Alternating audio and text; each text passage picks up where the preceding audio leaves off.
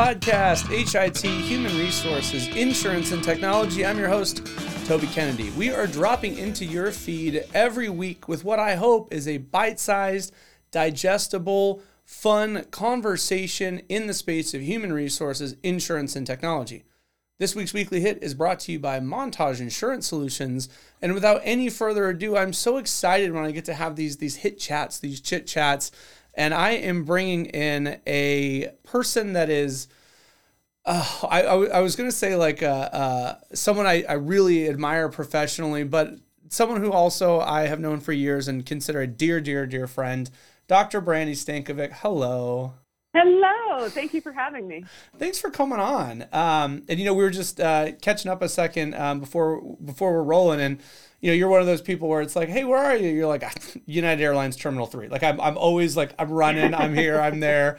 And so, uh, you know, when I catch up today, I go, hey, where are you? Oh, no big deal. Uh, you know, I just happen to be. I'm getting inducted into the Credit Union Hall of Fame. yes. So I'm coming at you live from New Hampshire. Really exciting. And yeah, tomorrow I'll be part of the Her Story, uh, part of the America's Training Museum. I'm very excited. That's unbelievable. I, well, it's believable if uh, you know anyone knows you and all the things you've accomplished, but that's outstanding. Congratulations. Mm, thank you. Thank yeah. you. I feel very honored. Yeah, and maybe that's a decent, you know, sort of on ramp into just letting the audience know a little bit about you. And if I can just kind of ask you to give me the uh, the ten cent tour of uh, Brandy's resume and, and and how someone gets to a place where the Credit Union Museum Hall of Fame's uh, tapping you on the shoulder. Yeah, I have been working in credit union industry for 20 years. Don't tell anyone I'm that old. And I have worked inside of credit as well as in a supportive role. Today, I work with strategic advisory solutions, and we do uh, strategic consulting, executive coaching, and working with institutions to help them be the best versions of themselves. But as far as the journey, I actually tried to join the Peace Corps and ended up in Mexico translating uh, credit union member education modules into Spanish. Yeah, predates Google Translate, if you believe, if you believe it. And so it was one of those moments of I found my passion, I found the place that I was intended to be, and you know, fast forward, here we are. That's amazing. Um, so we first met kind of on the speaking circuit. Um, I was doing some kind of technical talks. The Affordable Care Act had just sort of rolled out, and uh, folks needed some coaching up on that. And uh, you were regularly a keynote speaker at places I was talking that were uh, smart enough to find you, get a hold of you, and bring you out. I'm curious if, in all the years that you've kind of been talking and speaking, all the many things you've spoken on, what are some things that really kind of like talk to your heart and that you really love speaking to audiences about? Mm, that's a really fun question. And first of all, you're a fantastic speaker. And anybody that doesn't know or hasn't had the chance to see you out there, you're amazing. And you make things that are horrifically boring really interesting. God bless. Good episode. Thanks, guys. All right. That's all the time we have. No. and that's true of what you're doing here on the podcast as well. I think that having these updates in HR and having these updates in insurance and technology and doing it in a way that's, like you said, bite-sized and consumable is just it's a it's a really brilliant idea. So kudos to you on that. Thank you. Some of the topics that I absolutely love are emotional intelligence for mm. one. That is something that I've been studying for a really long time, and it really speaks to the hearts and the minds of the human beings that we work with. And I love to talk to people about how we can have increased self-awareness and self-regulation and how that, that translates into empathy and becomes social intelligence in a sense. And so emotional intelligence is right up there. But then there's some fun topics. Like I love to do all staff days, energizing, service driven cultures, telling people how to kick ass and get off their ass. And can I cuss on your? Uh, yeah, no, you're good. You're good. am I going to get bleeped in the hit in the hit here? You know what's so, funny is uh, I'm going to do unnecessary bleeps along the way that made it seem like you said things that were way worse. Yeah, yeah, good times. So you know, it's funny that you kind of are, are mentioning the topics you're mentioning because I think that one of what I've perceived to be a great strength of yours is that you have an HR acumen, you have an HR uh, uh, understanding but a lot of what you do is so much bigger and more strategic, right? It's it's real C level and, and even like looking out and helping groups strategically plan. So I think that um, you know I'd be curious to hear you talk about that kind of a mix and maybe you know for people that are interested in you know getting a seat at that sort of a table or kind of how you approach um, that kind of blend of two, what can often be distinct and different uh, things coming together in one individual? It is officially strategic planning season. So it's the time of year where most organizations are having those conversations. And depending on the industry that your listeners and followers are from, it could be a required thing that the board of directors and executives go through, or it could be something that's just good business, right? And so conducting this strategic perspective or overlook of what's happening in the organization, setting goals for the future, making sure we're aligned and have a shared vision and, and working together towards what it is that we want to accomplish for our membership, our client base, et cetera. So with that though, HR traditionally hasn't necessarily been part of those conversations, even though, let's be real, the people are the most important thing that we have within our organization, the intellectual assets, the, the, the minds. And I I believe now a lot of industries are progressing in that way, and we do have chief HR officers, we do have chief experience or chief uh, employee uh, officers that are at the table. And if not, we need to be continuing to push to have those conversations. And big picture, though, having having your HR or your people at at at the table of strategy is critical because as we grow, any mechanisms that we have for growth are going to require the infrastructure in order to to allow that to have that thrive. And so as we think about branching strategies or retail strategies or things out in, in the industry, it includes the people. And anymore today, it's really about engagement of those people. And so we have individuals being the best versions of them as well so they can accomplish the goals of the organization for us. Yeah and um, you know when you it's you're talking about uh, you know chief of human resources and how that's sort of uh, maybe kind of newish or or when you talk you know bigger picture right? Um, and that t- I would tether that to when you talked earlier about one of the things you really enjoyed you know kind of the emotional aspect and connecting with folks and and I almost bring all that together uh, to drop in when we're saying strategy. You know, I want to go down a DEI track with you as well because I know that that's something that um, you know you really have not only passion for but a lot of, of expertise in. And I feel like it weaves into like speaking of things that companies are you know cluing into, and speaking of good strategic decisions. So maybe can I can I ask you to give me you know kind of your thoughts on that trajectory? I'm thankful, grateful, happy that DEI is is a topic of conversation for most industries and organizations. It took some wild social injustice in 2020 for us to be forcing this. It's an interference fit in some in some places of that there's something that many organizations have been talking about for years, right? Diversity, equity, inclusion, making sure that we have a diverse perspective, understanding, look, and feel demographics within our organization, equity and how that comes across, and making sure that we're leveling the playing field, and then in, of course creating an environment that fosters inclusion where people feel safe, feel that they can be engaged, feel that they can then prosper within our organizations. I think that if if you are listening and you aren't having this conversation, you need to be right. But I'm also a realist in this. I'll work with organizations that are in really rural areas and they say in this area we only have this specific type of individual. Okay well then make sure that we have the diversity within that. Or if we have a field of membership or a field of clients that is of this particular mix of demographics then your board executive teams employees should reflect that right? If you have if you're serving areas that primarily or only speak english although in the state of california really that those places don't exist but if you do have a client base that only speaks English, then you don't have to force having Spanish speakers on your team.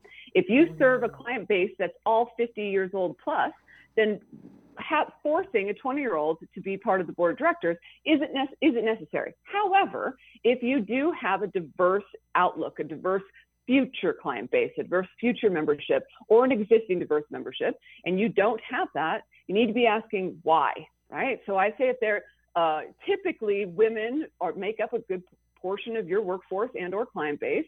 And if you don't have women on your executive team, why?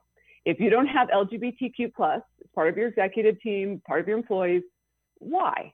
And if we don't have different colors of epidermis on our teams and on our, our leadership and senior executive teams, why? Because these individuals exist and they're highly valuable to the organization. They're going to represent your membership. And sometimes that answer why could be that we aren't working hard enough to promote, recruit, and get people involved. Or there might be mechanisms, barriers to entry that are in place that we don't know are there. There's all these things kind of get this these balls rolling and then to push ourselves a little bit closer towards an inclusive environment.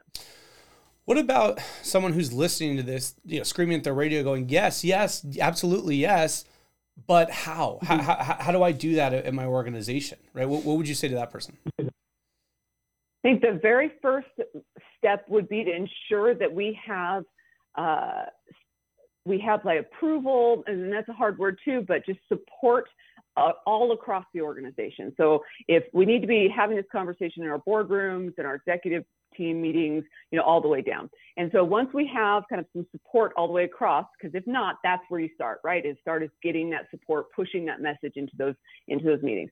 But once you have support, then I love for organizations to do a bit of a, a reflection, an assessment to find out where we're at. Pull some stats, pull some analytics. If you're in HR, you're doing some of this anyway, right? And having the conversation of where are we as far as these diversity pieces, what diversity demographics and diversity of thought, capacity, you know, experience are, are important to us as an organization, where we want to go, and then where we are, finding out what that gap is. And then pushing into policy. I think policy is always the next step. Any infrastructure things that are in place that could be getting in our way and or would help promote our strategy and efforts. So looking at um, employment practices, looking at personnel policies, looking at operational policies, and anything that we can in that way. And then from the policy education. So in, in getting subject matter experts in the door, championing our staff, allowed create committees within the organization to just start having conversations and start listening to one another. And and yeah, and then I think we were well on our way. Yeah, yeah.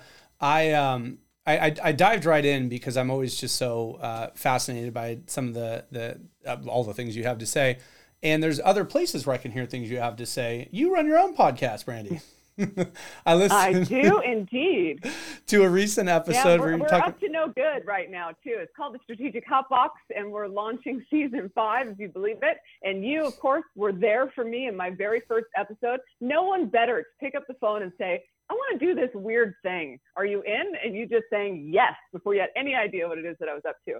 But yeah, we're we're running strong and uh, we're have some fun, exciting new guests that are racing cars and crashing things and racing boats and all sorts of things. So we pull together leaders from all different industries and and talk about ways that we can learn from one another, ways that we can love, and then of course leaving people with those tools to kick ass. Yeah, you know, you talk about bringing a lot of people together, and that was one of the questions I had for you. And this, you know, what are some of the interesting conversations that you can recall from some of your episodes? Hmm. We were talking about how hard it is to have employees in my last episode that we filmed last week, and I'm sure we could all relate to that. All of your listeners can relate to that. I would get so much more done if I didn't have if I didn't have employees, right? You think about that in the fact that it takes time, it takes um, energy, it takes effort as a leader to to not only delegate but to be there to empower and to guide and to motivate and to get out of the way to allow people to, to push themselves. And that is a big difficult piece of, of being a leader, being in business. And so we were talking a little bit about the, you know, the pain in the ass employees are and have can be. I have a buddy. I don't know. I don't know how to, how to say that anymore. I have a buddy who's a soccer coach, and I may have told the story before, but he uh, he goes, honestly, Toby, if I could find 18 orphans, it'd be the greatest team I ever to coach because I wouldn't have to deal with the parents, right? And I go, that's really funny mm. you say mm. that because I can I can find an analogy to business where you're talking about this thing that I want to do, this thing that I'm trying to do is made so much more difficult by the humans, right? This aspect of humans mm-hmm. that makes it more difficult. And sometimes I feel like from a business standpoint, you could feel that way about employees, right? Exactly. And I think it's really just motivating because so often it's easier to find people that are similar to us right. kind of tying it back to our DEI discussion. Right. But we want to have that diversity of thought and that diversity of opinion. And when you do that, it makes us all better, but it can be more difficult. And so it's it's really uh, pulling together a team of people that that we're willing to give ourselves to. And that's something that I know for myself as a leader, I need to spend more time coaching and leading and delegating and, and doing some of those things. That's stuff that I make money on. You know, I don't implement it by myself on my on my own life. Right? Well, the, the cobbler's son has no shoes. But uh, speaking of things right, you make right. you make money on, you've wrote a book, a great book, uh, and it was I think very practical. And I'd love for you to not only you know maybe plug the book here, but also mention you know one or two things from the book that uh, you know, you recommend for employers or that jump out at you or that were really like, you know, I, I love the whole book, but this part, Toby, I really want to touch on right now.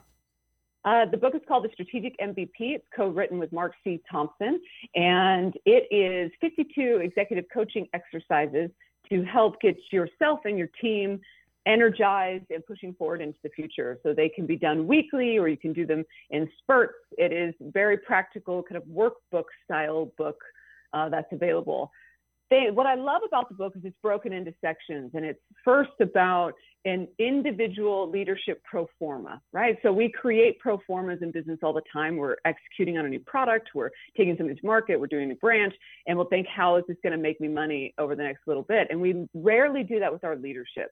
How are we going to get better? How are we focusing on ourselves? How are we going to continue to contribute to the organization? And so it starts in that perspective. And then we talk about the most valuable resource, time and what we can do with that time and manage through that time and our energy that comes with that. And then focusing on the future and how to get better. And I keep it sassy like like I always do and pushing everybody to get over it, to get up, make things happen and do better. Right on. Um, you know, I want to close by asking you if, you know, you could talk directly to an audience member out there who's saying, "Hey, I'm in human resources. I'm really interested in you know the, the strategy and the thoughtfulness of of, of Dr. Uh, Brandy Stankovic here. I'd love for her to give me a piece of advice on on you know growing my career or you know a takeaway. Hmm. Well, if it's somebody in human resources, I think that first of all, thank you for all that you do for your organization and give yourself. And I would imagine that there's probably going to be a moment where you need to make sure that you're giving that same focus, love, and energy to yourself. So think about yourself, think about your own health and your own time and your own mental capacity. Because when you are managing people and organizations, then just make sure we take care of ourselves. H- health is a freedom that very few realize until they no longer have it. And so the more that we can as human resource officers uh, take care of ourselves while we're taking care of others, I think that that's powerful. The second part of your question in thinking about strategy is always look big picture. It's not just about the employees or about yourself, it's about how is this going to impact the organization. And sometimes we have to uh, put aside the, the needs of the employees to think about how this is going to impact the overall business growth. And it is a decision sometimes to, to balance between the two of those. That's phenomenal advice. Unsurprisingly, phenomenal advice. Uh, thank you so much for joining us. Thank you for your time today. Uh, check out the Strategic Hotbox. Find the Strategic MVP. Find Dr. Brandy Stankovic on uh, you know LinkedIn and all the socials out there. And uh, we just appreciate you so much, Brandy. Thank you for coming out. Thank you very much, and congratulations. Great to have you out. That's all the time we have for this week. Until next week, make this the best week yet.